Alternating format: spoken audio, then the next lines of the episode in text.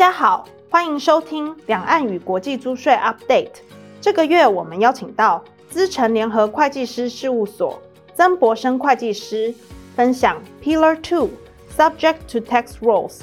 STTR 应与课税原则。接下来先把时间交给曾会计师。好，那我们今天呢，针对全球最低税负制 Pillar Two 里面的另外一套规则 STTR。啊，英语课税原则来跟大家说明啊几个重点。那大家都知道，全球最低税负制呢是针对跨国企业达到合并营收七点五亿欧元以上，啊，在各国有效税率如果低于十五 percent 呢，要课征补充税。那基本上的主要规则是所谓的所得涵盖原则 IIR，那补充规则呢是征税不足支出原则 UTPR。另外呢，OECD 也建议各国可以采纳国内的啊、合格最低税负制 （Qualified Domestic Minimum Top Tax, QDMTT）。在这几个规则之外呢，那针对租税协定的反避税的防堵呢，那啊、在 Pillar Two 里面有另外一套建议的规则，叫 Subject to Tax Rule，我们就叫它 STTR。那这个 STTR 呢，跟 IIR 还有 UTPR 跟 QDMTT 不一样的地方是，它是一套租税协定规则。我刚刚讲的那三种都是各国的国内法所导入的规则。哦，那这是第一个重点。那针对 STTR，基本上呢，就是在针对啊跨境间的关系人交易的这种啊支付呢。啊，去课征一个额外啊的补充的扣缴税啊，简单讲是这样。那它针对的跨境关系人交易呢，类型呢，基本上除了股利啊，就是啊这个 dividend 啊之外的跨境关系人交易呢，可能都会涵盖。基本上包括利息啦，包括权利金，包括服务费，包括租金，包括保证费啊，这些都在啊 STTR 的课税。啊，这个交易对象啊以内哦，那呃，这个 STTR 达到的呢，是在提高啊支付国，也就是呃所得来源国的税负哦，那主要是在保障啊这种比较是发展中国家的课税权哦，那呃，他用的这个课税标准是九个 percent，那等下跟大家说明啊，这怎么去操作，不会是在课。就是支付国在支付扣缴的时候课征，而是在呃这个年底以后呢，再针对说，哎，扣缴还有收到所得国家的这个税负不足之处，做一次的这个计算补课征啊，这个呃 STTR 的税哦，那它是要透过哦租税协定的修约来进行课征。那进行租税协定修约，基本上可以有几种方式，一种是透过所谓的 multilateral 的 instrument 啊，所谓的多边公约的方式，一次性的啊来做修改。那这也是 OECD 现在啊针对包容性架构啊，透过多边公约啊，能够针对一百四十个国家啊来进行快速的呃这个修约。那如果在台湾的情况，大概会透过所谓双边。的方式哈，一次一次的去修改这个协定。那呃，所以这个大概就是 STTR 里面啊的一些重点。那我们用这个图来跟大家解释 STTR 的操作方式哈。那在这图里面可以看到，跨境关系人的交易呢是在这个 B 国是所谓的来源国支付给 A 国的情况。好，那我们假设这是一个利息的支付哈，所以利息一百块。哦，那从这个 B 国的 X two 公司呢，支付给 A 国的 X one 公司。那我们这边假设呢，呃，在 B 国跟 A 国的租税协定里面，哦，针对这个利息的扣缴税率呢，它设有上限一个 percent 啊，所以在按照租税协定呢，X two 国最多只能扣缴一个 percent。那 X1 国在 A 国啊收到这个所得的时候呢，啊虽然它当地的法定税率是二十五 percent，但是呢，它针对这种啊利息所得，因为资金中心的关系，给予优惠税率五个。percent，好，那这边就有一个重点啊，就是针对所得呃这个取得的国家哈居民国的税率，它这边不是看有效税率，它是看基本上是看法定税率。但是呢，当你的这个所得有享受租税优惠，或者是投抵啊，或者是啊这个其他的一些这种优惠项目的时候，那这个时候就看啊。经过优惠后的税率是多少啊？那所以呢，呃，扣缴一个 percent，然后呢，在这个居民国拿到呃这个所得的时候，课征五个 percent，那跟九个 percent 的差额就是三个 percent 啊。那这时候 STTR 如果在 X B 国跟 A 国之间呢，啊、是是有这样的规定的时候，那这个时候 B 国。啊的 X2 公司啊就会被额外课征三个 percent 啊的补充 STTR 的税负。好，那所以呢，从 STTR 的制度设计，我们这边再做一下 recap 哈，从人事时地物啊来做一些说明啊，从适用的对象啊就是人的部分要注意它是关系企业之间的，然后呢，针对呃什么样的情况要课征呢？就是啊当居民国的法定税率，或者是经过这个租税优惠后的税率，跟来源国的协定扣缴税率啊，这个加总啊，跟九个 percent 之间的差额要课征补充税啊。然后它的课征时间点，因为在扣缴的时候，你不会知道说这个收到的国家它的课税情况啊，所以它没有办法在扣缴的时候就直接在刚刚才的例子这个。B 国哈就可以知道说要扣额外课三个 percent，所以它会是在事后的年度哈重新 review 啊，说这个所得来源国跟所得这个居民国合起来的税啊有没有低于九 percent？如果有，那就是事后再进行 STTR 的课征。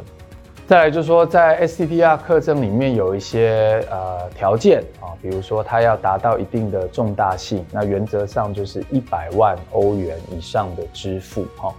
然后呢，这个如果呢它是一个服务费的话，那在规则上面有说，这个服务费的 Cost Plus 的加成率要达到一定的水准，基本上是八点五个 percent 以上哦，那这时候 STTR 才会 kick in 啊。然后呢，这个呃补缴的这个 STTR 的税啊，哦，原则上是在居民国，它不需要给予免税，同时呢，也不可以拿来做境外税额扣抵的，哈，因为它就是一种惩罚性的啊补充税啊。那再来就是假设这是啊所谓 PE 啊常设机构的关联所得，那它是不适用于 STTR 的哦。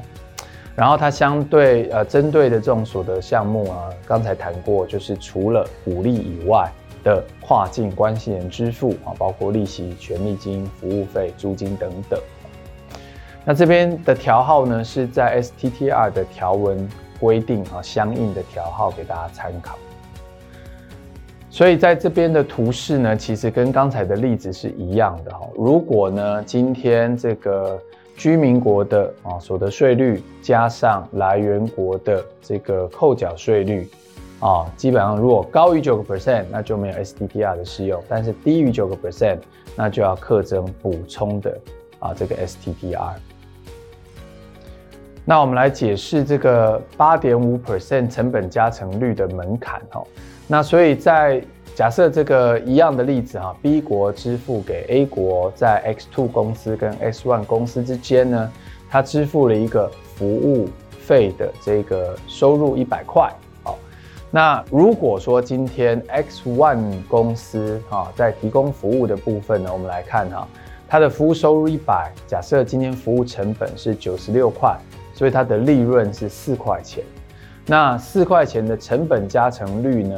啊，基本上是四点一七个 percent，那门槛就是小于八点五个 percent，那这样基本上这个服务费的利润其实是很微薄的，那就不去额外进行 STTR 的课征。那但是呢，如果呃今天这个 X ONE 公司提供服务的成本只有八十，那这时候利润达到二十，那它的加成率就达到了二十五个 percent。那这个是高于八点五个 percent 的啊，那这个时候就必须要考虑 STTR 的课程。那这里面呢有一个例外规则啊，就是虽然你的成本加成率低于八点五个 percent，但是呢，如果你支付的这个成本里面有非常大量是支付给一个啊低税率国家的这个关系企业的话，哦，那其实这个是有类似一种反避税的规定，就是说你刻意的去啊透过外包的方式，那一样是支付给比较低税区的这种关系企业的话，那这边低税的。呃，门槛是用呃法定税率低于九个 percent，那就叫做低税区啊。所以我们假设哈，今天 X One 公司有支付八十六点八的这个成本费用给 X 三公司，那它是在一个低于九 percent 的一个国家啊。那这个时候呢，就有一个规定说，只要是你支付的服务费成本啊是有付给这个这样的一个情况的话。那它如果占总成本超过八十 percent 的部分，它是要被排除的哦。那所以这个在这个例子里面，就是九十六块去乘上八十个 percent 呢，大概就是七十六点八块哦。那所以呢，呃，我们今天支付给第三国啊八十六点八，它超过了七十六点八，那超过的部分就是十块钱哦。那这个就要排除掉，所以。啊、呃，这个成本就会变成从九十六减掉十块，变八十六块，那它的成本加成率就会升高到十六点三个 percent 哦，那这个时候就高于八点五 percent 啊，因此这个 STTR 呢就还是要使用哦，那这边就多了这样的一个反避税规定。啊，稍微说明一下什么叫做居民国不需要对 STTR 的补充税给予。啊，境外税额扣抵或者是免税好的待遇，好，所以在这个例子里面呢，X one X two 公司支付利息一百块给 X one 公司，那我们刚刚讲到，按照协定呢，扣缴一 percent，X one 公司呢，因为这个优惠税率课征五个 percent，但是呢，这个协定扣缴的一 percent 原则上应该是可以当成啊，哎五个 percent 的境外税额扣抵。所以真正呢，这个在 X One 公司在 A 国缴纳的税负呢，其实只有四个 percent 哦。那因为 STTR 呢，X Two 公司在 B 国需要额外扣缴三个 percent。那如果这个三个 percent 可以当成呃 A 国五个 percent 的抵免项的话，那 STTR 的效果就不见了哦。所以在这边呢，就规定 STTR 不能在 A 国做抵免。那 A 国也不能针对这个部分的所得给予免税，所以呢，呃，在 STTR 之后呢，B 国扣缴一个 percent 就要加上三个 percent 的 STTR 补充税，所以总的是四个 percent。那 overall 这个交易的税就是多了哈三个 percent。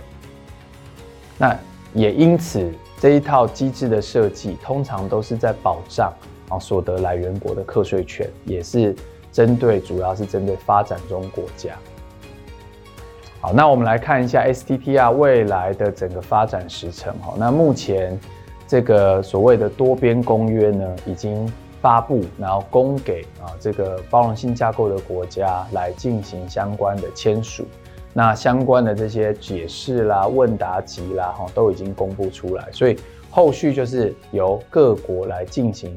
啊，这个程序包括签署啊、核准这些多边公约，那之后就会进行生效哦。那目前当然还不可知哈，这个 SDR 整个多边公约完成的时间哈。那我想，针对二零二四年以后，其实很多国家在 Pillar Two 已经会实施了哈。那 SDR 也有可能哈，从二零二四年以后啊，在许多国家就会开始啊生效。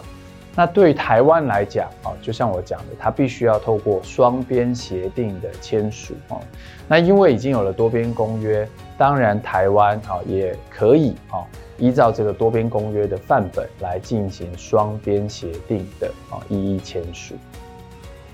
那我们在这边举个例子啊，针对台湾啊会有什么样的影响呢？那在右边这个图上面，你可以看到哈，如果今天台湾是来源国，那一般我们都扣缴二十 percent。那在这个例子里面，我们假设支付了一个啊市场资源的服务费一百块，给到 A 国的一个销售资源的这个集团公司。那如果这个公司呢，在 A 国，它是在经济特区里面，所以它享受免税待遇零个 percent，而且呢。台湾在支付的时候也说，哎，这是一个协定国，所以呢，按照营业利润免税的规则，台湾不能扣缴哦。那所以就会发现，哎，这个时候台湾不扣缴，而且在 A 国呢也没缴税。那假设这个加成率呢，按照我们这边的例子，它的成本是八十，所以它加成率是啊这个二十多 percent 的话是高于八点五，那 STTR 就会适用啊。如果协定里面有 STTR，那台湾就会额外课征九个 percent 啊的扣缴哦，那所以啊，这个 STTR 未来大家就要关心了，在台湾啊，不管是支付或者是台湾收到其他国家支付给我们，或者是在我们台资跨国企业这个集团内的啊其他国家的啊这些联属公司之间的啊支付，那会不会啊它是在包容新加坡的国家必须要适用 SDPR 啊？大家就必须要去注意。谢谢大家的收听，也欢迎大家到 PwC 台湾 YouTube 频道观赏影片，或订阅 Podcast 频道，及时取得最新资讯。我们下个月空中再会。